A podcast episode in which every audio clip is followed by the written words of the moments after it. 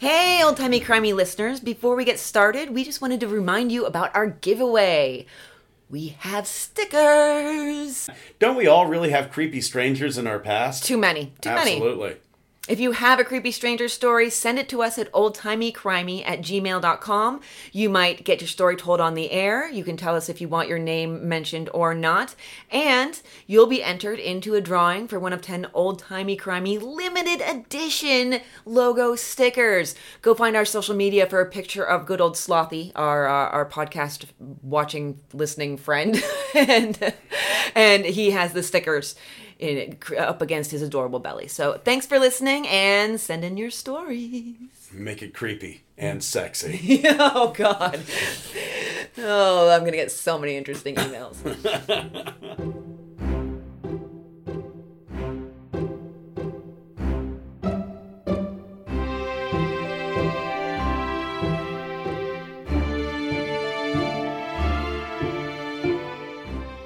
Sometimes it helps to have a prince in your back pocket. You're listening to Old Timey Crimey, crimes from the golden age of yesteryear. Now, here's your hosts, Christy and Scott. Hey, it's old timey crimey. I'm Christy. I'm Scoot. Scoot. We're scooting around in our chairs. We're Aw. in a different room because I'm gonna have house guests, so I had to make the guest room an actual guest room instead of the podcast room that usually is. I don't know. I just don't put them in the basement. Supposedly there are going to be more tornadoes tonight, so it's probably Yeah, where I we're going to end up anyway. Jackson said the exact same thing. He was like, "Oh, you're gonna have another tornado warning podcast?" I was like. "Yeah, maybe." It's windy as hell. It's very suitable for Halloween. It is. which is it the day we're recording is you you know it's obviously they're gonna hear this a week and a, day after halloween It is, but the weather is so bad they had to reschedule Halloween. yeah right For a lot of the local trick or treaters. it's like halloween that's suitable for the mood but not suitable for children going door to door Nah, nah. Halloween is great. I, I think we coddle our kids too much. I think we should have had them go out in the tornado. yes absolutely make them that's how they get strong Exactly. is dealing with natural disasters And you know what? That that group of kids that dressed up like the characters from The Wizard of Oz added realism. exactly yes so how's your week going I've been battling with a little bit of depression, to be quite honestly. It's uh I, I think a lot of it is just the change in seasons. Yeah, it's tough. Yeah, it's it's that. So a lot of my life has been sitting on the couch going like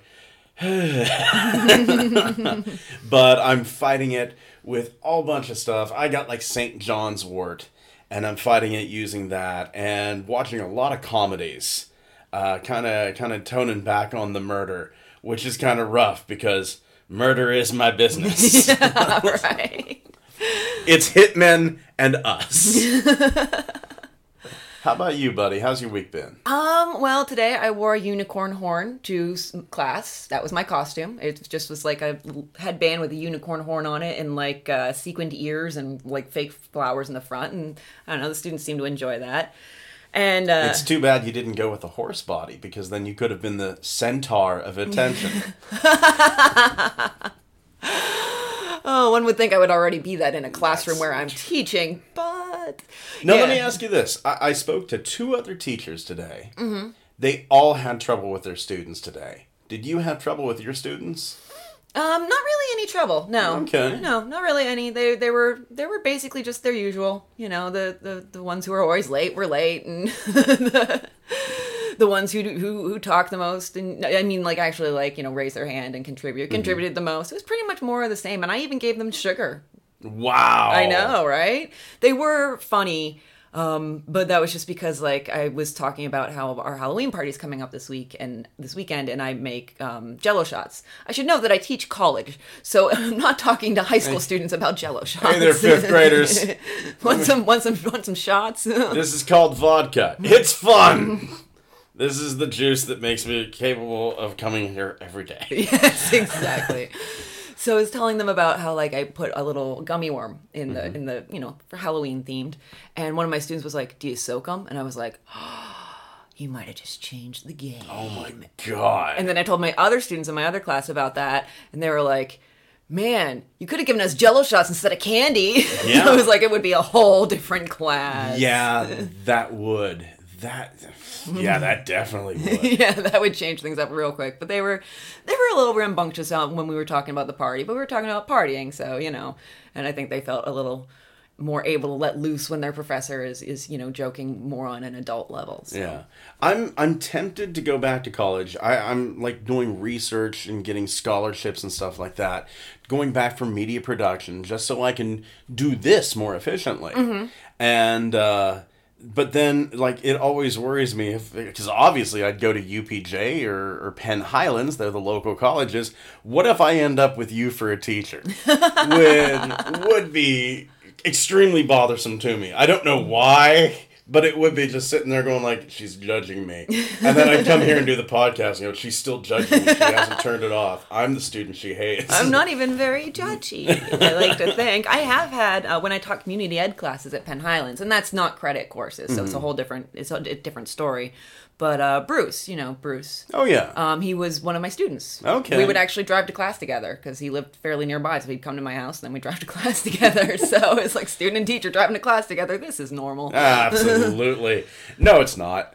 And neither was this. This was not normal at all. There's a lot of uh, uh, abnormal going on here with uh, the life of one Madame Fahmy. Ah, born Marguerite Marie Alibert. Welcome back to Weird Name Day. It's French time, and we're Oh. gonna mess it up, and anybody who listens from France is gonna hate us. French and Egyptian. oh yes, we have the Get Egyptian in there Egyptian too. in there. I have Oh, no idea. And a little bit of American in here. yeah, yeah, Yeah.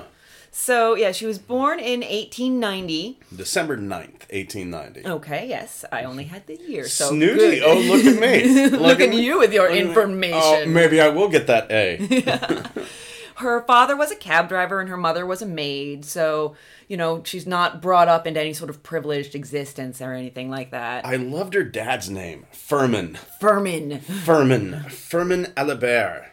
And tragically, her younger brother was hit by a lorry at four years old and killed. And I just said lorry, so I'm pretty sure that must have been a British article I was reading, or Australian maybe. Absolutely. Not a French one. I don't think they call it a lorry.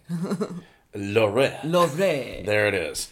And her parents blamed her because she was apparently supposed to be watching him, but she was just a kid. She was like, it didn't really specify her age, but I'm, I'm guessing 14, you know, like Yeah, somewhere around that age. that's that's a lot of responsibility to put on a on a young kid. And to- especially you know four year olds four year olds can be rambunctious they can be impulsive and they don't realize the dangers around them. That's a lot to mm. deal with to keep a, a, a child alive. And, you know, on top of that, why blame her when it, obviously the guy should have been watching the road? yeah yeah that's another thing. Yeah, Yeah. why how about the guy who was driving the lorry? So they sent her to the sisters of mary boarding school and then at the age of 15 the boarding school placed her in a private home. She was working as a servant.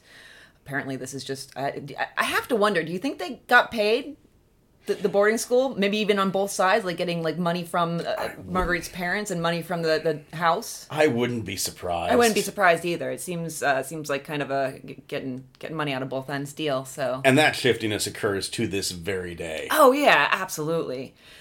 And so that was age fifteen. By sixteen, she was pregnant. Yeah. An unknown father, or at least she wouldn't name the father, but we don't know who he was. She had a daughter, Raymonde, who was sent to a farm in central France, and Marguerite was out on the street. Yeah, the next decade, the entire next dec- decade is pretty shaky for for Marguerite. And honest to God, I feel bad. I feel bad for her. And it's weird whenever the bright point of an entire decade is whenever you become a prostitute. Yeah, yeah. That basically, I, I have my heading for that section is a step up question mark. Definitely not a lateral move. She ends up meeting this Madame Denant, who ran um, Denan. I, Denang? I have it being spelled. This is where your handwriting is coming in again. I have it being spelled D E N A R T, so Denar Okay. or Denar. I'm not sure I if you pronounce it how how much you would pronounce the R. I was. uh, It's definitely an N that I have written here, but I was half asleep whenever I did this, so I'm not gonna lie. We'll call her Madame Dinar. Denar. Yes, she owned a brothel, and one day, Not just any brothel though. She ran a hotsy totsy bar. A hotsy totsy brothel. Brothel? Brothel. Yes. Would you like a brothel? Mm, that's a, a brothel with some mustard? That's a bratwurst wrapped in a pretzel. I think we've just made a food. That sounds fucking delicious. Isn't doesn't it? it sounds really, really good. let's let's go have dinner. I think we've just made a food. I think really we have, a The bratzel. bratzels. Yes. So Madame Denard one day would say of Marguerite that she was, quote, the mistress of nearly all my best clients, gentlemen of wealth and position in France, England, America, and other countries. It was me that made a sort of lady of her. So taking the credit, but it seems like, you know, she did really like bring her up to that position. Right, right. And it's it's a thing. Madame Dinar. I bet she was just I'm sorry. She seems like a nice person, but I bet she was used up so much. I bet her genitalia looked like a lasagna that had been punched. But she went on to be a successful business owner of a brothel. That's you know, true. like that, That's that's, true. She she probably you know very well could have had the same kind of upbringing or a similar you know like tra- tragic, difficult upbringing as Marguerite did, and we don't know very much about her. That I did. I did. At least I didn't research too far. Into I couldn't find anything about her. I think she's really only known because of her association with Marguerite. Right. Probably because I've been spelling her name wrong. that might have had something to do with it. So in 1907, Marguerite meets Andre, and here again, I don't know whether to pronounce ours or not. I'm going to say Melee. Um, and she is 17. He is 40. He is also married. but he likes her. Of course, she's 17. yeah.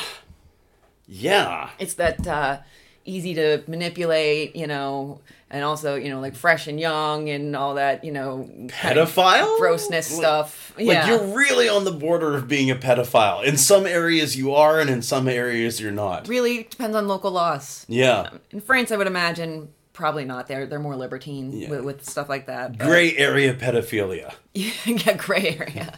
So he is rich. He had a stable of horses. Marguerite loved that. She loved her some horses. She'd get some for herself. Mm. Most little the line. girls do. Yes, yes, which is really uncomfortable to think about. He got an apartment for her to live in for their secret trysts. This is getting skeevier and This skeevier as we go. is. She actually went to claim him as her husband. Like she would say, you know, this is Andre, he's my husband. And I will note he was still married. That doesn't stop a lot of the people that we talk about. No, no, it really, really doesn't. Uh, that seems to be a theme. Yeah. Yeah. marriage vows that somebody took at some point in time not really a barrier for some of these people who would eventually also commit murder Maybe maybe we've hit like like a uh, a gateway drug. If it were bigamy is a gateway drug to murder. yes i think there's a lot of gateway drugs to murder unfortunately this was actually a long lasting relationship at least as far as you know like she was concerned uh 1913 is when it ended so six years That's they were not together bad. that's not bad and enough for her to actually become an adult Yeah, and this is this is longer than bo- either of my marriages. So yeah, i mean it wasn't a marriage but she claimed it was good on you. So in 1917, she would go on to meet Prince Edward VIII, who would eventually have a short run as the King of England. Um, random Edward fact, would you like to hear? I'd love to hear a random Edward fact. Yoda talking like, why am I? I don't know. Yoda's awesome. That's why. That is true. He's little. He's green. I, I was really upset with the prequels, the way the the way the prequels kind of displayed Yoda, because I wanted him to have a full head of hair. Mm-hmm. I thought that you know Yoda shouldn't look as old as he did in the other one. Give him a full head, of, maybe an afro, a goatee, uh, maybe a little pick in his hair with uh, the fist coming out of it and a little lightsaber coming out of the fist. And you know him saying, mm, "Use the fizzorse, you will." That joke has taken it back a while. Yes, it has. I've been waiting a long time to use that, and I, ju- I saw my opportunity and I went for it. just checking those items right off the bucket list there.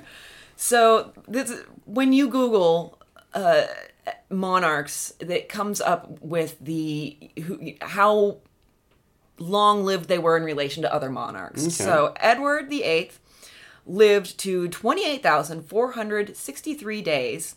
and he is the fourth longest among British monarchs. So he lived to 77 years.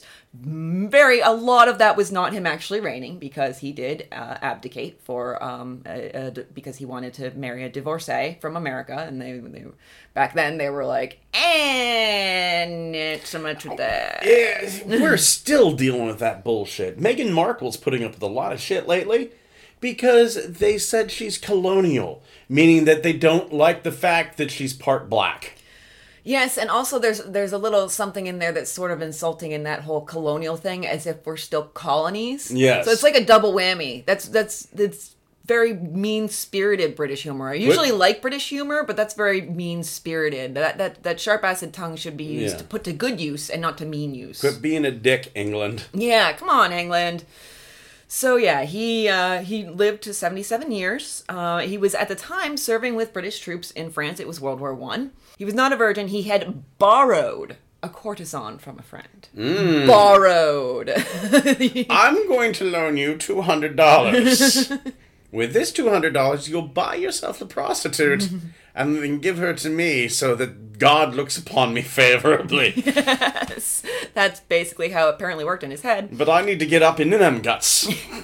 And at the age of 23, his friends were like, hmm, "You still need more experience, bro. Like you need to get out there. So uh, how about this uh, this Marguerite girl while you're on leave? Why don't you why don't you hook up with with her?" And there was even some uh, some dominatrix fun in there. She he seemed to be more passive, and she was definitely a take charge kind of gal. So uh, that that worked for their relationship while it while it lasted.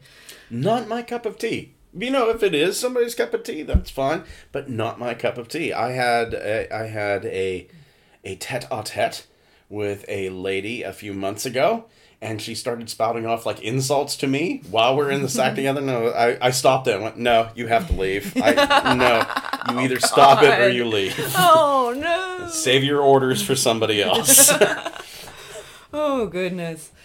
Wow. well, hey, you know, if it's not working for you, you know, it's not working. It's gonna ruin the mood. It's, and it did. It really did. I think those things need to be discussed beforehand. Absolutely. So, Edward, Prince Edward wrote her about 20 letters over their 18 month long relationship. He would call her bébé. Aw. Bébé, I have no idea. Um, he would talk about the war effort.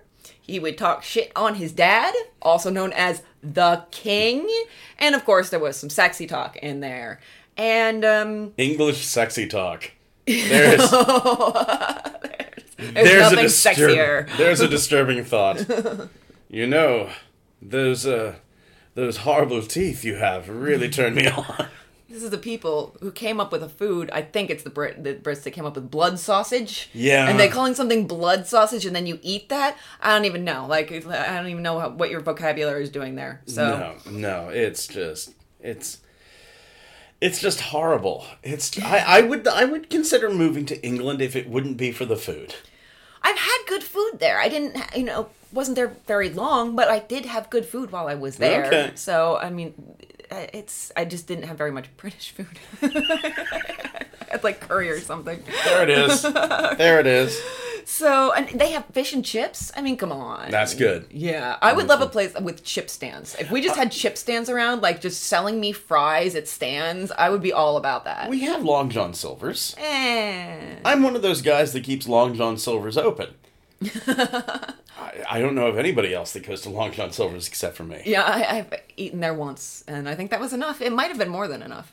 Long John Silver's, now our new sponsor. Yeah, thanks. So those letters, in which he was just very blabbermouthy, um, they came back to bite Edward in the ass. Not quite so much yet. She Not the way he liked to not be bitten in the how he ass. liked. No, they did. bastard. They ended their relationship. He got a little bored, I guess, around the summer of 1918. And we don't have the letter in which she blackmailed him uh, because he apparently actually did burn a lot of his letters. But he wrote a letter to his advisor in which he said, I'm going to try it. I'm going to hate myself for it. And I'm going to lay awake at one o'clock this morning thinking, why did I do that? But I'm going to try it. Oh, those bloody letters. And what a fool I was not to take your advice over a year ago. I'm afraid she's the 100,000 pounds or nothing type, though I'm disappointed and didn't think she'd turn nasty. Of the whole trouble is my letters, and she's not burnt one. Holy shit, that, wasn't was bad. really good. Thank you. I Nicely done. I thought it was going to segue into Australian like it always does. No, that was great. Thank you. That was really good. I've actually been planning on like practicing British accents like with YouTube or something, and I never got around to it. So here's to procrastination. There we working. go. I've just been thinking about it. Apparently, it worked. hey, Nicely done. I'm very happy with myself right now. Now they met. It, whenever they met in 1917, they met at the Hotel de Crillon. Oh yes, yes, yes.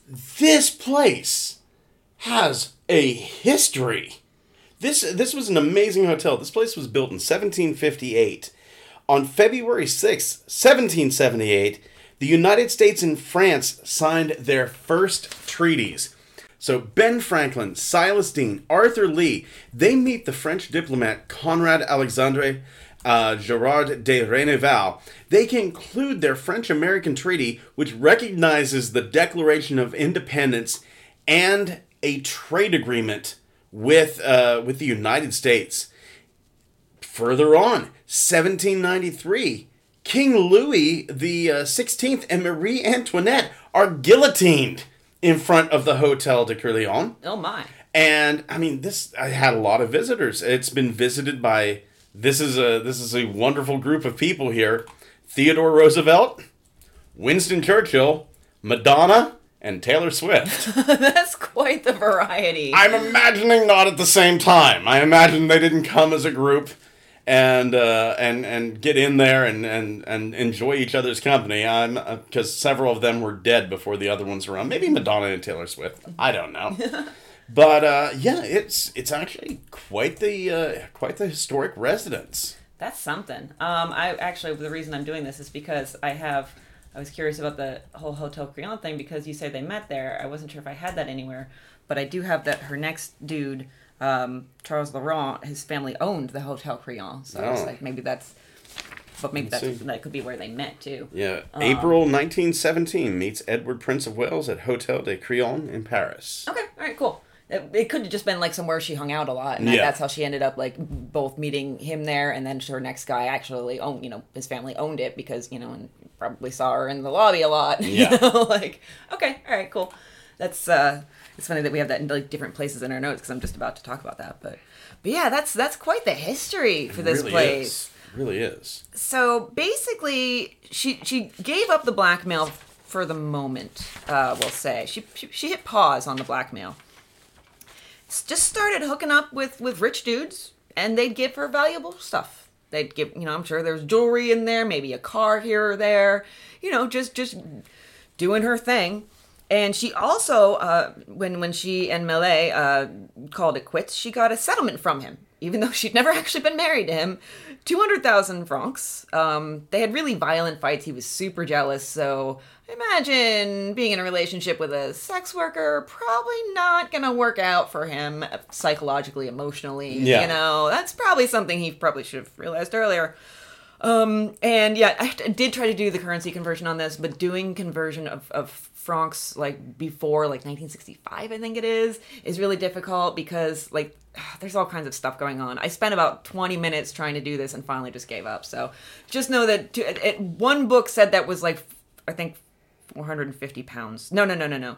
Uh, her her next settlement is 450 pounds. Obviously, we're in the wrong business. right yeah but that seemed wrong to me because i don't know i just i couldn't figure it out so i gave up so that happened so then she has her first real husband uh, charles laurent uh, this starts in uh, they're married in 1919 and they they last forever and ever or six months Yeah. six months At least they made it to 1920. So it was a late 1919 marriage. They get to 1920. Yay! yay we made it into a new decade let's let's go our separate ways Even please. though it's six months, we can call it two years because it was 1919 to 1920. We can fudge the facts. and also you're gonna give me a lot of money too so yeah. So he was uh, young. He was in the Air Force. He had a rich family. They owned the Hotel Crillon that you just gave us the the fascinating history of. They also had a, a department store in the Grand Magasin du Louvre, Oh. which I was our, our, our hotel for our first few days in, in Paris was right uh, across from the Louvre area, so I was pretty close to there. I actually probably like walked by it or near it. I love looking at that stuff on the maps. Like I was doing my research, and Jackson was like across from me, and I'm like, "What was the name of the hotel we stayed at?" And he was like, "It was Hotel Voltaire," and I was like, "Oh, that's right, Voltaire." I don't know why I blank on that. And then so I, I looked it up, and he's like, "Why are you asking me this? Aren't you supposed to be researching?" And I'm like, "But I am." French story. So yeah, he wasn't really the partying type. And what he wanted was a little happy housewife, you know, like dutiful and submissive. And that S word is really not our girl Marguerite here. I shouldn't call her our, our girl. She's going to murder somebody. Spoilers. Um, but so the marriage dissolved uh, in March of 1920. Like you said, they lasted two years slash six months. And she ended up with 36,000 francs annually. That's a good. That's a good little chunk of change annually. annually, which she would then, uh, I believe, she lost that because it was alimony. She lost it when she for her her next marriage, uh, so that did happen. But my rough calculations, I think that's about six thousand dollars modern money USD, but I I'm not sure. So, but it was at the time enough money for an apartment, servants, a stable of 10 horses with a full time groom, and not one, no, no, no, no, no, not one, two limousines, which aren't the limousines of our day. It's just basically it's what we think of when we think of an old timey car, you mm-hmm. know, like just a little bit longer, like two feet. I was once run over by a limousine. Took forever. I was like, I had that moment that I have sometimes when you say things where I was like, all right, is there going to be a punchline or is this an actual story? No, this, I'm lying. I've never been run over by a limousine. You've had a really interesting life. How do I know? Really have, really have. So, You know what? That that makes me feel good. The fact that I can tee up a joke and nobody goes, eh, eh, where's it going? Know, I'm like, no, let's see where Scott takes this. yes, exactly. I'm like, wait for it. this could happen. I'm not sure what I'm waiting for yet, but I'm going to wait for it patiently. just to, just to give you guys an idea of like the last week that I had on Saturday, I married somebody. but you. I You was the see- reverend. Yes. I was the reverend. You know how that sounds when you say yeah, that. You did that now now I know. No, I didn't. Okay. Because how how would you say it? How would you say it? I married two people. No. See? I was the officiant at a wedding. Yeah, that's how you have to do it. But the officiant at a wedding, uh, eh, maybe I was seating people there. But if you say I married somebody, No, the officiant is definitely the person Really? who does the actual, conducts the marriage ceremony. Yeah. anyway, I was the reverend at a wedding. I think you're thinking ushers. Ushers are the people Yeah. who seat people. Yeah. Yeah. So, and this is that wasn't even the first time that I did that. It was not the first time, and the first time was freaking hilarious. You can see videos of it on YouTube. yes, yes. It's been watched a lot. So she's living the life, our Marguerite here, and in 1921 she meets Ali Kamal Fahmy Bey. Uh, and Bey apparently is not his actual last name. His last name is Fahmy, as you know, she, she's known as Madame Fahmy. Uh, it's the equivalent of a lord, maybe a governor, sort of. I saw different things in different places. Sources vary wildly.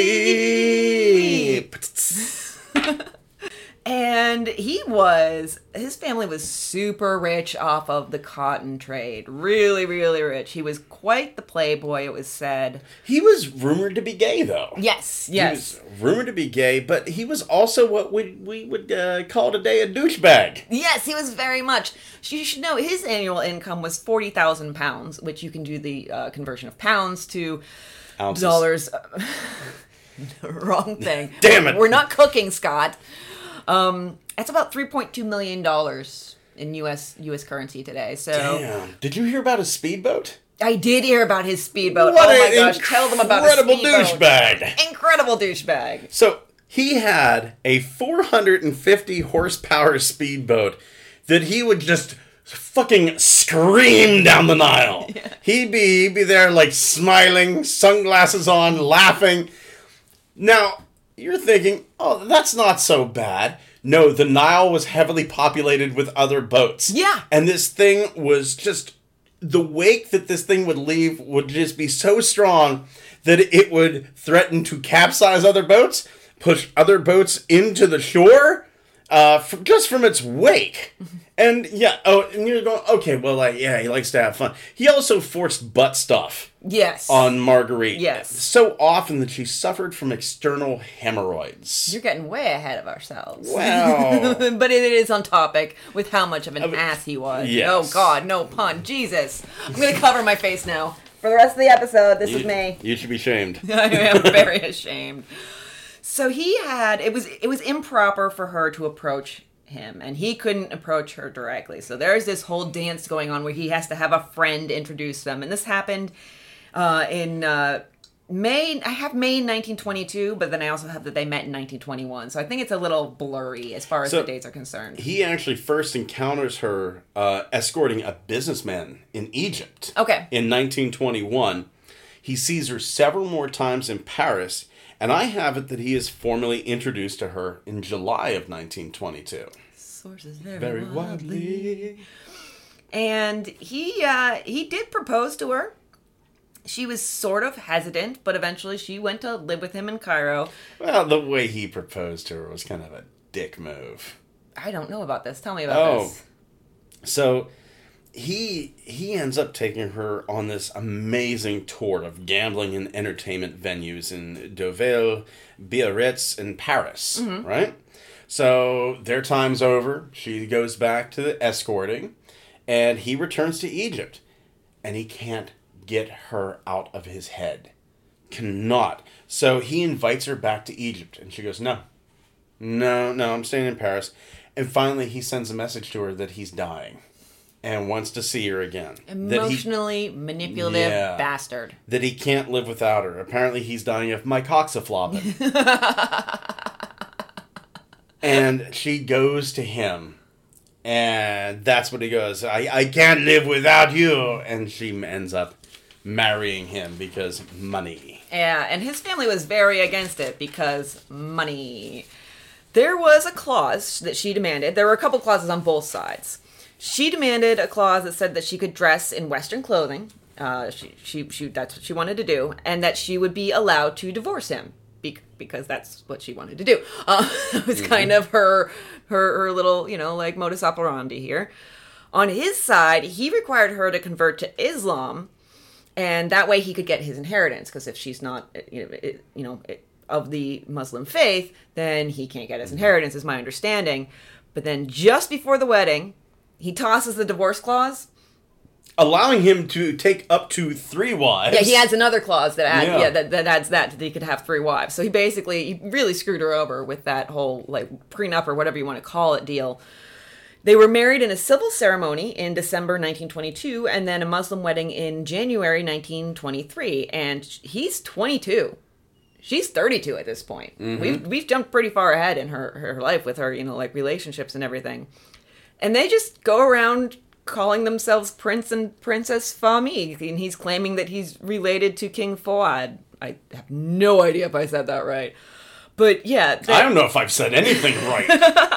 Quite honestly, I have enough trouble with English, much less this fucking jumble of like fucking Scrabble letters pulled out of a bag. I have one of our, our, our items on our list of cases to do marked super international, so that should be interesting. When we really want to just screw ourselves over, let's go for that one. If we're like, you know what it'd be fun? If we mispronounce literally every word on the podcast, that would be great. Let's do that as a live show. I want to see I want to see the shock and dismay on people's faces as I butcher every fucking word that pours out of my goddamn mouth. I want people yelling corrections from the audience that I can't hear because I'm on stage. Exactly. it's pronounced floopsadoo, you cocksucker. So yeah, we're, we're doing great here. Yeah. so yeah, he's claiming relation to the king, and uh, she, in her memoirs, she noted that he had to have three telephones in any hotel room that he stayed at. Because apparently, like 20 feet is too far to walk to make a call. Exactly. Yes. Don't want to use those legs too much. Um, and then of course the speedboat and everything. And uh, oh yeah, these these boats that were rocked and up against the bank would shatter all the pottery in them. And uh, as she put it, the occupants climb out and shower curses after the boat and its passengers. And I can't blame them one bit. But whenever there's pots shatter, sometimes you get a vial of holy water, sometimes a heart that allows you to throw the holy water, sometimes a boomerang in the shape of a crucifix. We're in a video game, aren't we? yes, we are. Castlevania. Okay. So- Damn it.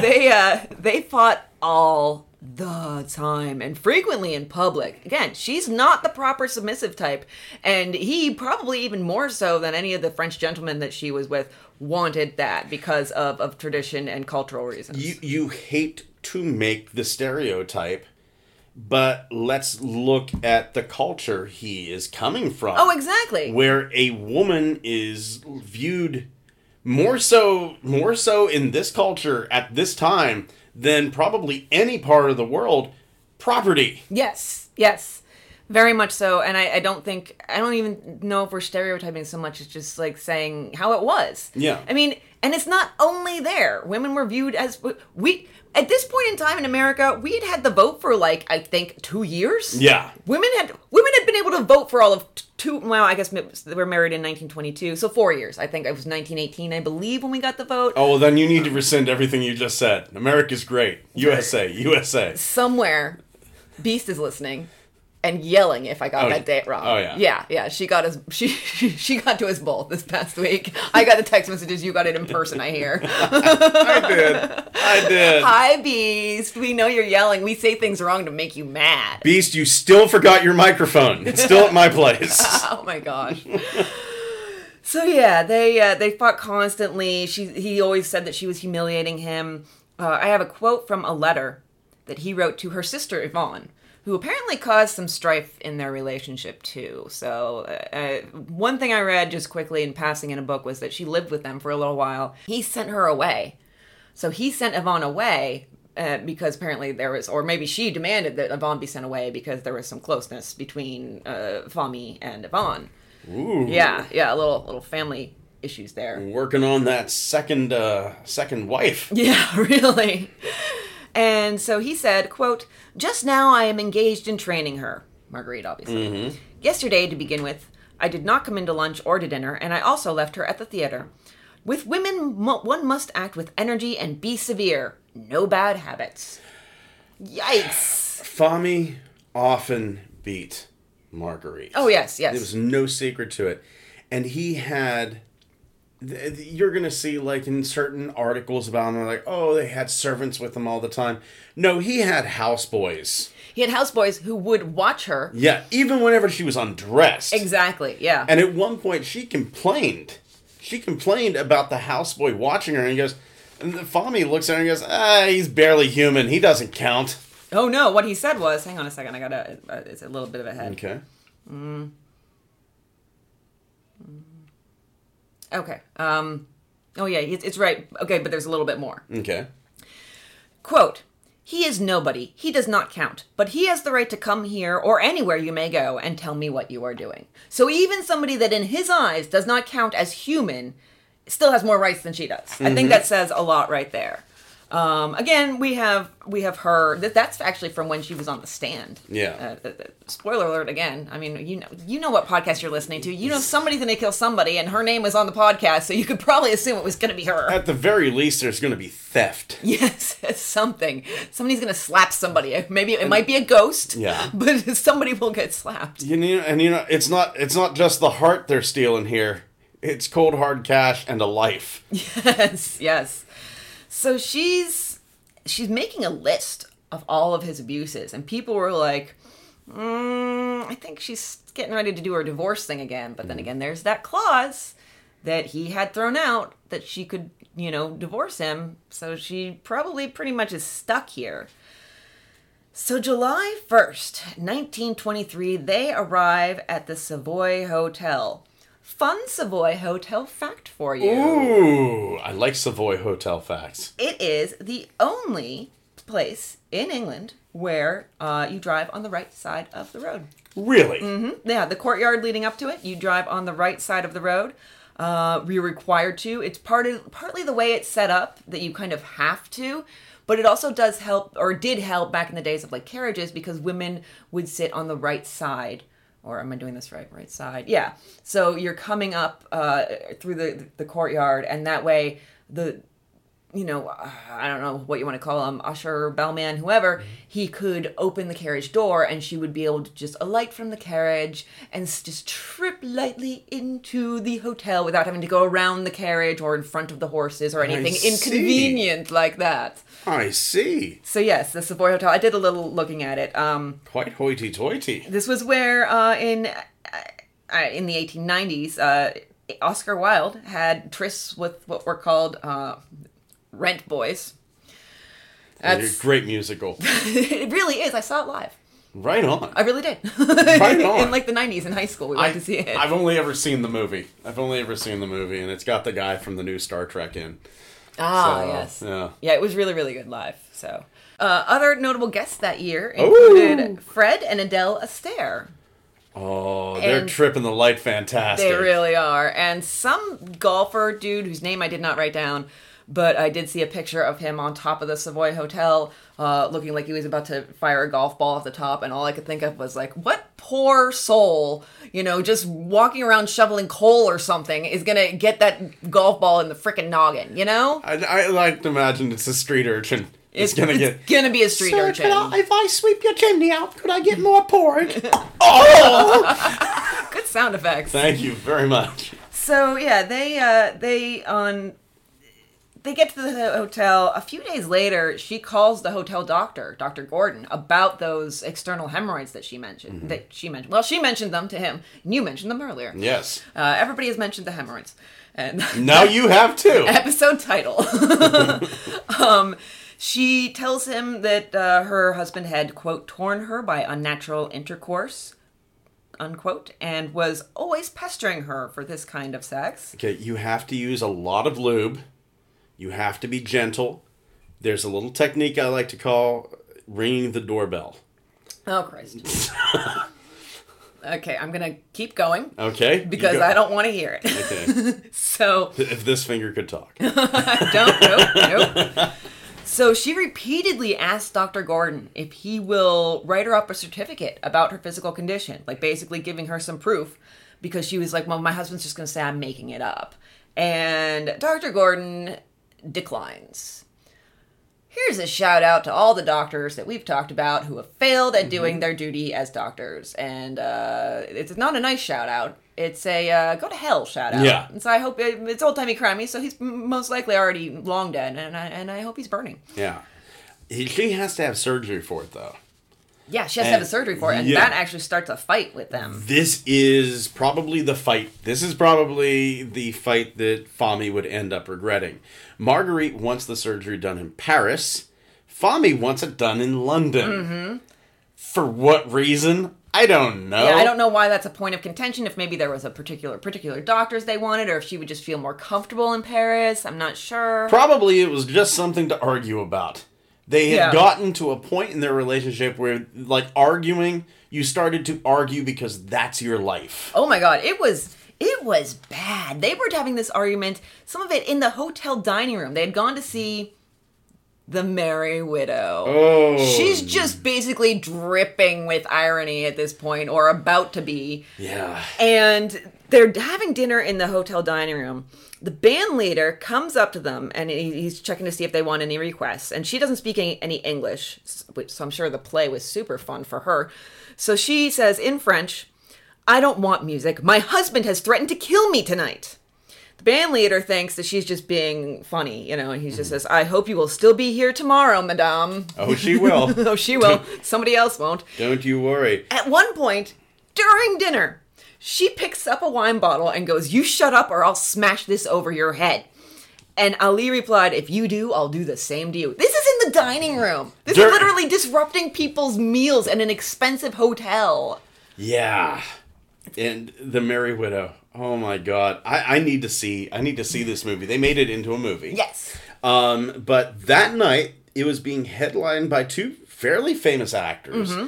Uh, Evelyn Kane and Carl Brisson. Evelyn Kane, my gosh, is she a looker? Yeah. My goodness. Oh my god. For those that are curious, The Merry Widow is about a rich widow and her countrymen's attempts to keep her money in their country by finding her a husband. and it just They were arguing during this. They were arguing during dinner. It was just non-stop. yeah. And at one point, he leaves for a little while. Uh, he takes a cab towards the Piccadilly. Um, there's speculation that he was either looking for an unlicensed nightclub or uh, a sex worker of either gender. They go to bed about 1.30 or so, and we have a porter here who ends up being, you know, quite the, the witness to a lot of stuff. He passes by, and Fahmy, Bey Fahmy comes tearing out of the room. His face is scratched, and he says, "Look at my face! Look at what she's done!" The porter's just like, are It's a. Quit being a little bitch. Come on, dude. I, I got a job to do. I gotta port things. I don't know what a porter does. I know your wife. This is, you know what? People pay her fifty dollars a night to do this. You're getting it for free, man. Jesus, man, get in there, man. Just tap that well-used ass. But quietly, please. So, uh, at 2 a.m., she had been keeping a Browning 32 under her pillow. And uh, guess who gets shot? yeah, repeatedly. three times. Mm-hmm. And there's a there's there's a thunderstorm raging outside, and the porter still hears it. He comes around the corner. Madame Fahmy tosses the gun aside, uh, stumbles toward the porter. Uh, Bey Fahmy, uh, he Fahmy is bleeding from his temple. There's a splinter of brain and bone there. Yeah. we have very different reactions to that. Yes, we do. And she says, I, I prepared this last night, or no, two nights ago. I had my research done Tuesday night. Can you believe that? Awesome. I know, right? Qu'est-ce que je fais, mon cher? What have I done, my dear? Over and over again, she just keeps on saying, Qu'est-ce que je fais, mon cher?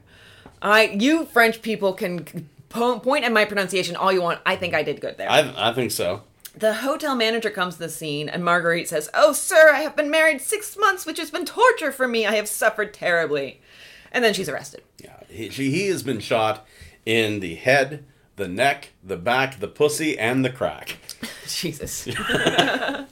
Uh, they actually transport Ali Fahmy to uh, the Charing Cross Hospital, and he died in about an hour. Charing Cross is a teaching hospital. So they have some notable alumni.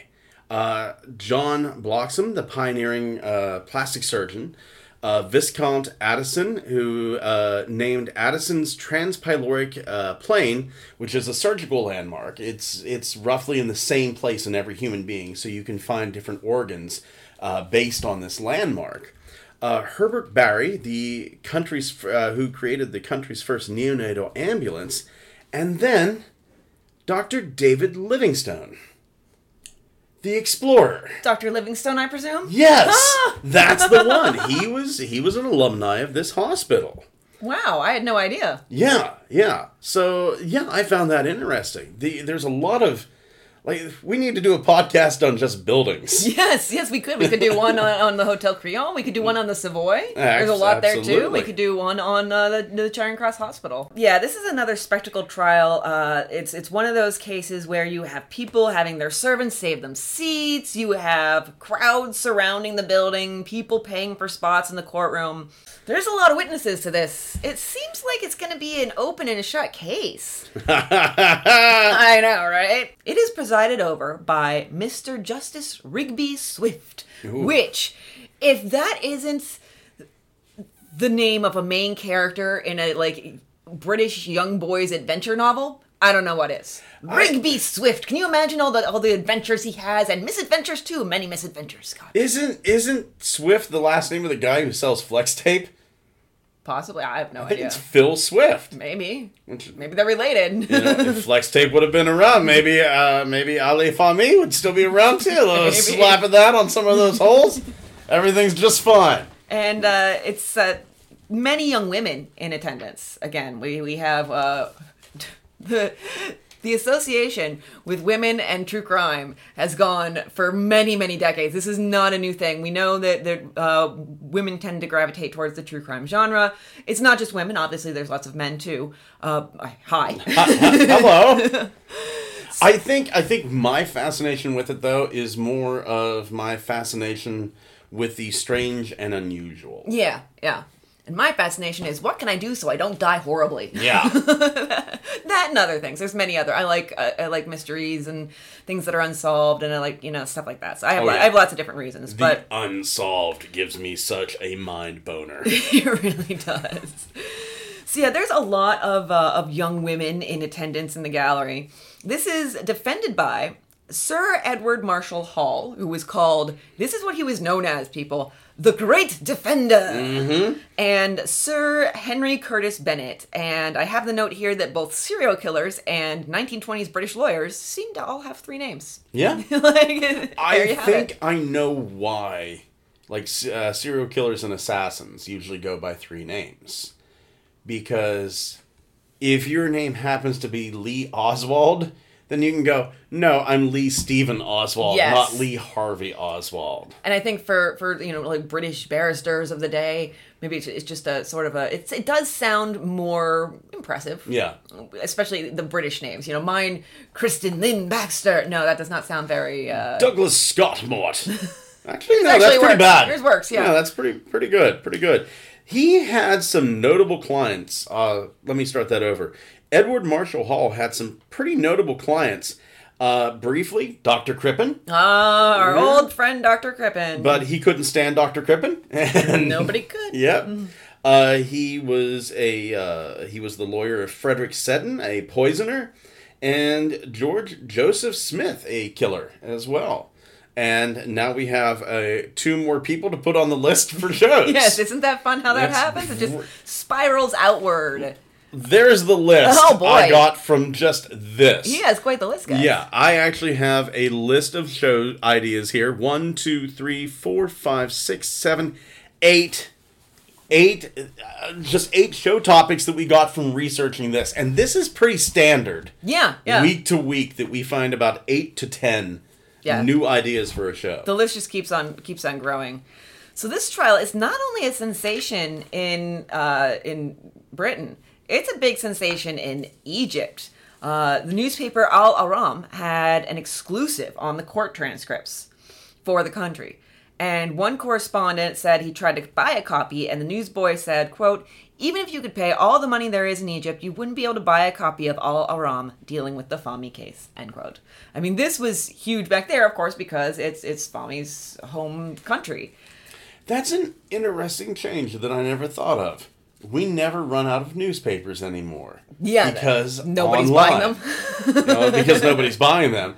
But you know, just anybody can have access to the news that they want just by going online. Yeah, but back then, if there was a big case that was was making the, the newspapers popular, you'd run the chance of if you didn't get to the newsstand soon enough, you wouldn't be able to get one. Yeah. Or a- apparently, people running around and selling them for super high prices, like so, sort of like newspaper profiteering.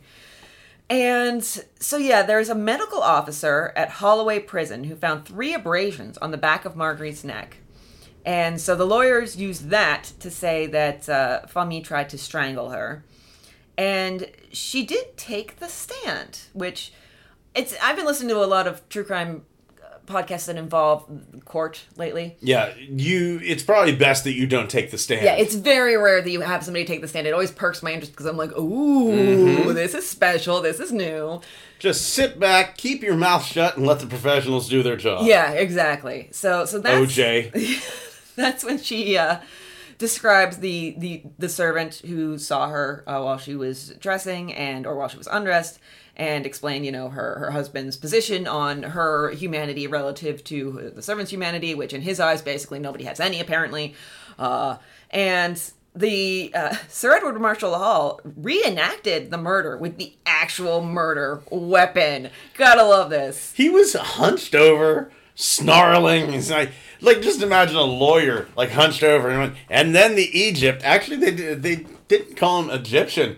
They called him Oriental. Yes, yes. There was a lot of racism, both Yes. covert and overt, throughout this case, and that was intentional. That was done for a reason. Yes. So he's hunched over, he's snarling and he's hissing and I, he, I'm the pyramids, just saying all sorts of weird stuff. He fucking drops the gun. Yes, yes. He drops the gun accidentally. The jury is stunned Mm-hmm. at this point. And he like claims later on, no, this was an accident, but apparently that caused like quite the It made the impression on the jury. Yeah, yeah, yeah. really because they basically got the idea. Oh, that's how she could have gotten the gun from him. Mm-hmm.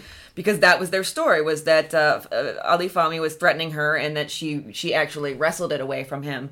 But it, it makes even more sense. It seems even more logical if he dropped it. Yeah.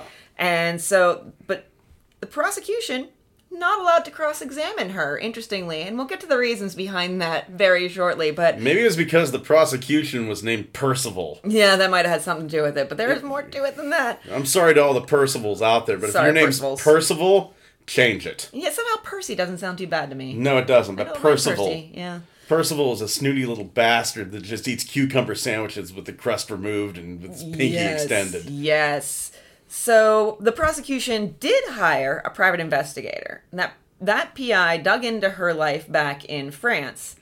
And then the prosecution said she, from this information they gleaned from the PI, she, quote, is addicted or was addicted to committing certain offenses with other women. And it would seem that there is nothing that goes on in such surroundings as she has been moving in Paris that she would not be quite well acquainted with. So they're basically saying she did it all! like upside down, right side up, backwards, frontwards, reverse cowgirl.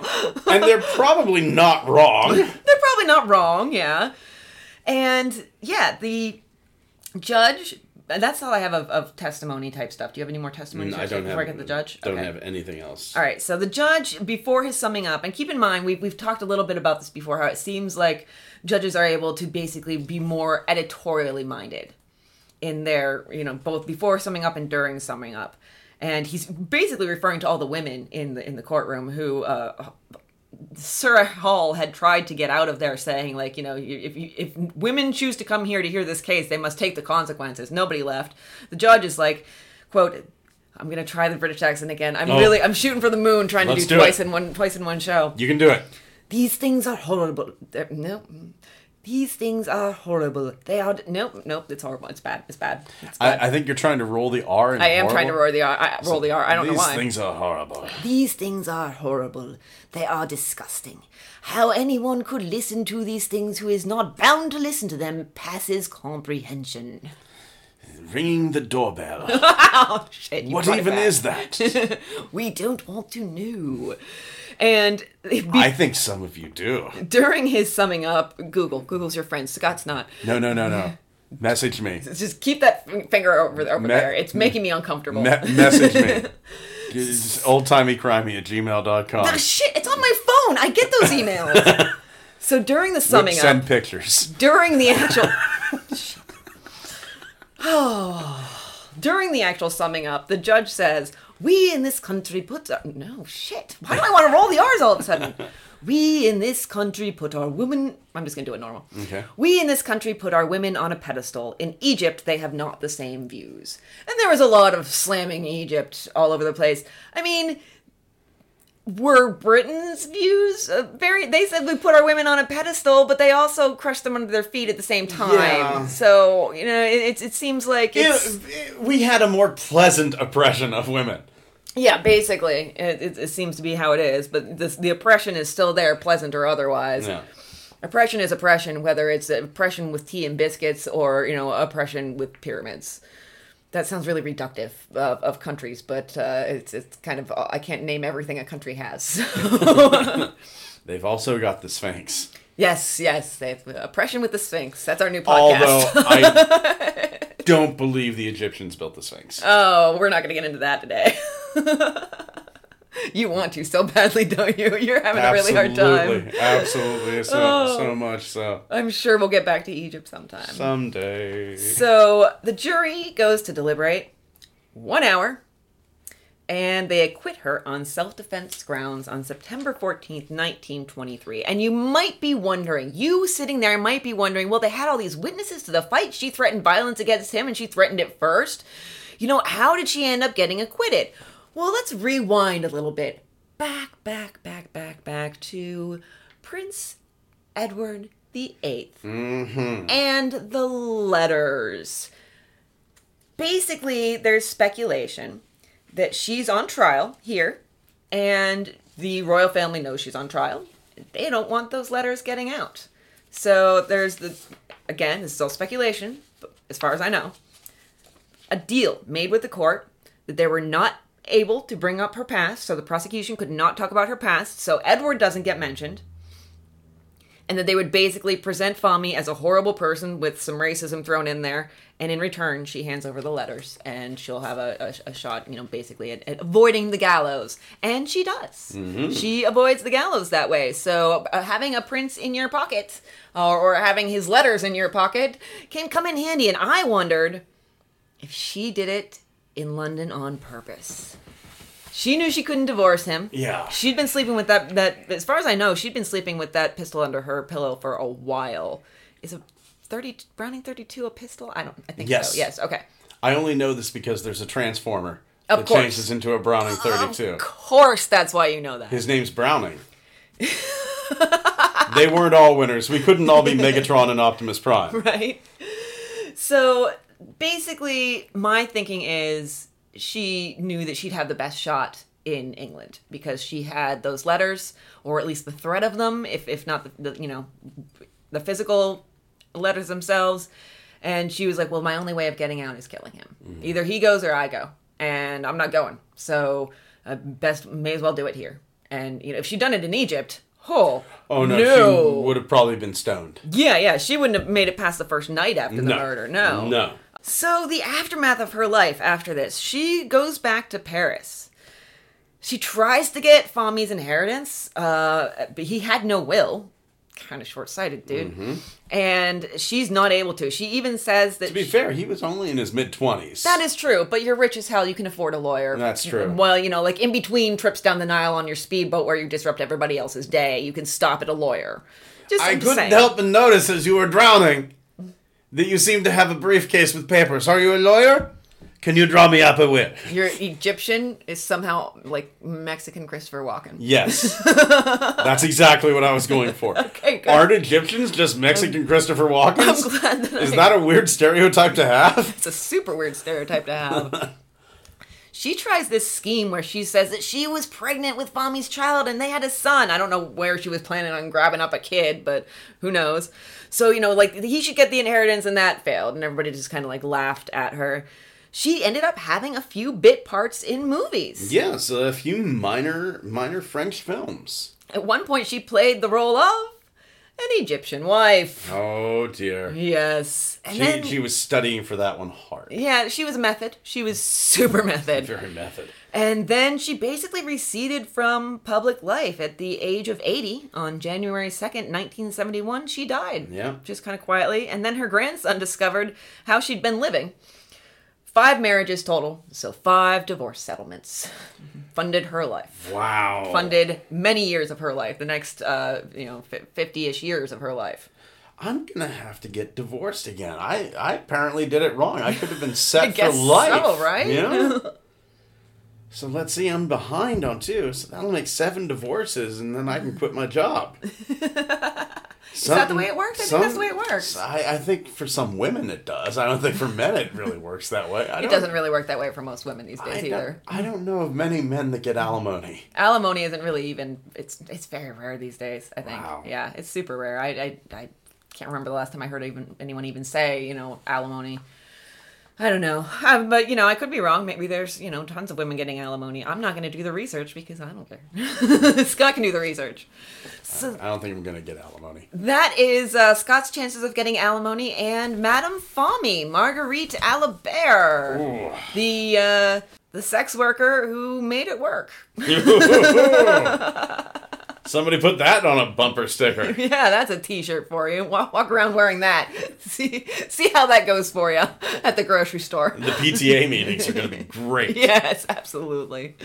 Uh, you got any big plans this week, bud? Uh, we've got the Halloween party, which Oh, you uh, you saw the legs when you came in. Yes. I can say this now because this won't be published until after the party. Well, we've had frustratingly, so frustratingly, um, our uh, entryway foyer, if we want to get fancy, which we're trying to make it fancier than it was. We've been trying to renovate it. And as you know, we discovered a leak in the roof, so we have a hole in the ceiling. So that means we can't put up the new ceiling that we got. We can't put up the crown molding. It's basically we're we're on complete hold with that project until the leak gets fixed. Which they came, spent an entire day working on the or six or seven hours working on the roof. And then the next day there was a, not a leak in that spot, but there was a leak about an inch and a half to the left of it. So I have no mm-hmm. idea what the hell's going on. You, Flex Seal. Yeah, who knows? So and so, um, what we decided was we're gonna make the best of it. Uh, Halloween is coming up. We're having our Halloween party. There's a hole in our ceiling right where people walk in, and our good friend Beast has a pair of mannequin legs that she got when a department store closed and used to scare the crap out of us when we came home from vacation. And after a week of pranks, um, while they were feeding the ducks or you know putting the ducks to bed, and they sent, kept sending us pictures of somebody, you know, like you'd see somebody just off to the side, and they'd be wearing like a demon mask or whatever. So after a week of that, we came home. There was a tree that had fallen while we were gone, and those legs were sticking out from the tree. I almost had a heart attack. I almost have a heart attack every time I walk into my house now because those legs are laying in, in the entryway with uh, two pumpkins that we haven't carved yet next to them. So those legs are going to be hanging from the hole in the ceiling. I like that. and I'm going to set up a camera to watch people's reactions because I- I, think it's going to be priceless, or it'll serve as evidence in this in the civil suit when somebody has a heart attack and sues me. right on. so either way, it works for me. It works for them. nice. How about you? What you got going? Uh, like I, I'm going to do what I can to like battle this little seasonal depression that I have. Yes, I hope you can get past this. I, know it's rough. Absolutely, absolutely, I can. So, uh, the very first thing I'm going to do, you've got to set yourself small goals whenever you're getting to this. Uh, that ketchup bottle that I knocked onto the ground three days ago and just I was been too depressed to pick it up. I am going to pick that up. That's going to be my first step. There you go. And I'm going to force myself to do some things that I know are fun. Mm-hmm. Uh, whenever I get this way, whenever and I've been this way for probably about five days now. Hmm. Whenever I get this way, I actually force to myself to do stuff that I know I enjoy doing regularly. So just trying to kick that back in. Uh, and I, I think that's important for anybody who is battling depression. Do stuff that you know makes you happy, even if you don't feel happy. On some level, on some level, it's working in there. Exactly. The, Yeah. the self care is, is very important. And it can be hard to even do those things you enjoy because you're terrified that you're not going to enjoy them. But at the very, like, you know, that depression, how it, how it Mm-hmm. tends to dampen, you know, any enjoyment of things. But at the very least, try. And if it doesn't work, try something else. You know, if, if reading a book doesn't work out for you, then, you know, like rock out to some podcasts. If that doesn't work out for you, then do a hobby, you know, stuff like that. Just, just working your way through until you find something that at least that lifts the gloom a little bit. No, I have been I've been doing several at once. I have been painting while listening to podcasts. There you go. Yes, in my Transformers room. Nice. So yes, I do. have- I do everything while listening to podcasts. I swear. I cross stitch. I, I do chores. I, I do laundry. I yeah. I, I get ready for you know. I, I- I do my hair and makeup when I'm getting ready for school or to go out. And I'm in the shower with podcasts. Podcasts follow me everywhere. Now, what are some of your favorite podcasts? Oh goodness. Um, I've been really enjoying the Dateline has podcast now. Oh my gosh. Oh. I I listen to the one that you suggest, the trouble with Pam, or the thing about the Pam. thing about Pam, which Oh, Jackson my- likes to call something about Mary. Oh God, that was great. Wasn't that amazing? that was fantastic. Oh god, but I here's love the it. thing You gotta love Keith Morrison. He is the king. I said, So creepy. I said on Twitter, like I want him to narrate narrate my life without the the you know like mysterious death. I could Mm-hmm. I could do without that, but just narrate my life as I'm walking around. And now, no, you do a better impression. You do something. no, I'm sorry. Bill Hader does the best impression. Oh yeah. Oh, Morrison. absolutely. Yes. Yes. It's fantastic. Oh, another one I listened to lately is uh the RFK tapes. I love Robert F. Kennedy. Yes. Oh there's- oh my god. There's a bit of a mystery that nobody talks about. Like everybody talks about, like his assassination and Sirhan Sirhan, but there's a bit of a mystery that nobody talks about with RFK. He was an asshole. He was a straight up jerk. JFK kept him around but didn't really like him. And then something happened and he became one of the most caring men in the world and nobody knows what hmm, happened. I wonder what it was. Yeah. And if you want a speech that'll give you chills, listen to the speech that RFK made in Indiana the night Martin Luther King got was assassinated. Yeah, it was actually Indianapolis. Indianapolis. Yeah. And he actually had to announce it to the the crowd who who had all gathered there to hear him talk, Who to hear were- RFK talk, and yeah. they didn't know. And they were the majority of them were black. Yes, and so you would un- honestly, if somebody that I looked up to and adored, um, and and who was working to to give me more rights, uh, if they were killed way before their time in, in a brutal fashion and unnecessarily. I'd fucking riot. Yeah. I'd be out on the streets. Yeah, yeah, sure. I'll burn some shit. Yeah, So- RFK is credited with keeping people alive in Indianapolis that night. This speech that RFK gave should be memorized right along with the I Have a Dream speech and right along with the Gettysburg Address. I believe it is one of the most important speeches ever given in America. It was uh, really incredible. Yeah, they incorporated that. They talked to a speechwriter actually. A speechwriter, uh, because when they found out that that uh, Martin Luther King had died, uh, his speechwriter raced to get to the scene where he was going to be RFK was going to be giving the speech, and he had was like writing up little notes and everything. And according to the speechwriter, he went to hand the notes to, to Robert F. Kennedy, and Robert F. Kennedy was like, "No, I don't need them." He he had what he wanted to say. He knew exactly what he wanted to say, and he he knew he knew you know it was going to be rough announcing this. You know, like the beloved icon had had died in such a brutal fashion, and and he managed to make it a moment of humanity. Yeah, and and it's I- really incredible. I you and you can really feel that emotion whenever he says, you know, you see my brother was murdered. Exactly. Yeah. And everybody there has seen the Zapruder film at this point. You know, they know, okay, this guy knows what he's talking about. Mm-hmm. Yeah, there's Yeah. a lot of poignant moments in this podcast. Um, and a lot of just feeling like you're being, if you're like me and you, you have a hard time making decisions, I just felt like I was being whipped back and forth. And I think that the host of the podcast did too, the author of it, because he's just like, he, at first he, he's kind of like in with the conspiracy theories and then he's like, oh, maybe not. And he kind of like goes back and forth. And it, so, yeah, it was really, really interesting. I, I enjoyed that. It really kept my attention. So, Nice. How about you? What are you listening to? Uh, I do the What If podcast. Oh, yes. Yeah, What I If is excellent. Love, Yeah. I love What If. Uh, I love older episodes of Blurry Photos. trying to make sure I don't have anything else to write. Uh, Blurry Photos, it still is a good podcast, but I prefer the older whenever Dave and Dave were on there as opposed to being just Dave. Um, so yeah, I, but still is a good podcast. Last podcast on the left, I enjoy as well. There is a great podcast called Expanded Perspectives that is fantastic, absolutely fantastic. It's Cam and Kyle, two two boys from Texas, and they got these thick Southern accents. And unfortunately, there is a stereotype whenever somebody speaks with this type of accent. Yeah. Right here, and uh, and they are two of the most intelligent men that you will ever hear in your life, but they just play it down. You look like you're about to giggle your butt off. I'm just scrolling through my, my new episodes for this week and in Spotify, and Parcast has had a, a Halloween series they've been doing, and uh, Oh, season season two Halloween Professor Margaret Murray. witchcraft. what is this rectangle you hold in your hand?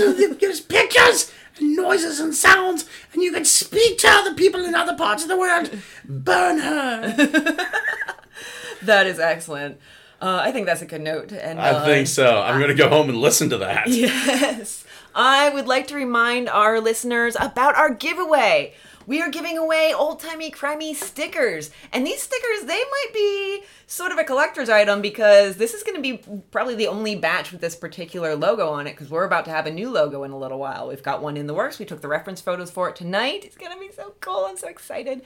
So yeah, uh, send us your creepy stranger stories. I almost said photos to Or you can send Or us send- if your creepy stranger allows you to take photos of him. Please do. Or if you're a creepy stranger, send no, don't send them. No, don't send the no, photos. no. But send them to old. This Ti- is this is Christy in the shower. How did you Oh, get God. that? Oh. Oldtimeycrimey at gmail.com. This goes until November 29th. Uh, we would love to get your stories, and, uh, and we might read them on the air too. You can make it anonymous if you want, whatever. Uh, so you know, just specify whether you want your name or whether you want to be anonymous or fake names, whatever. We don't care. Um, but yeah, we we would love to hear those, and you will get a sticker. We will pick 10 names out of a hat or out of uh, some sort of object, probably a hat. I have lots of hats.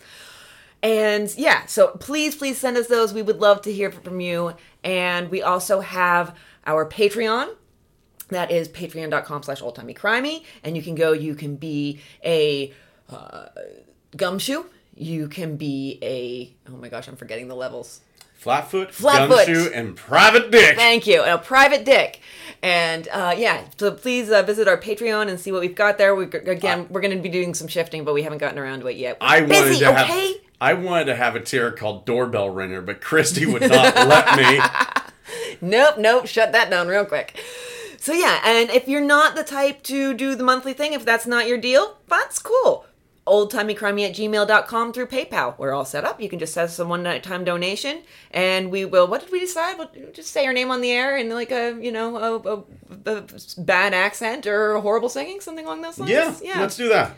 And don't forget about our social media. We've been having a great time on there, uh, showing pictures, you know, related to cases or just random things that pop up. Uh, we're on Facebook, Twitter, Instagram, and Reddit, Old Timey Crimey, and all the places. I think for once I actually got everything. I think so. Yes. Please, please let your friends know about this as well. Reviews, reviews, reviews. Rate us and review us on uh, Apple Podcasts uh, or Stitcher. Follow us anywhere else or re- rate and review if anywhere you can do that. Please do that. We would love that. But yeah, we're seeing those numbers grow. It's super fun. We love that you guys like this because we like it. Yeah, we really do. We really, really do. Definitely the the bright spot. The bright spot. The bright spot. Bright spot of my week is. Bright spot of my week. it's the bright spot of my week, without a doubt. Yes. I, I love doing this. I look forward to doing this.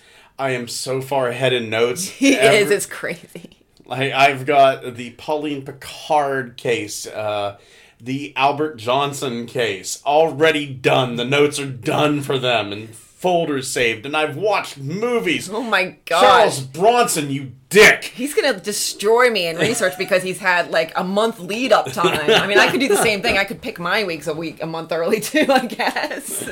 Oh, Oh, so thank you so much for listening. We really appreciate it. Thank you for joining us. And remember, just you know, if you have letters from a prince, maybe keep those around. yeah. So. Or you know, President Trump or anything like that. yeah, really, anything from any any any sort of you know, person that you could you could use that to later get out of a murder case. He doesn't know how to read. I'm kidding. All right. We love you guys. Thank you so much. We will see you next week, or you will hear us next week. One, yeah, whatever. we can see you. We can see you. Bye.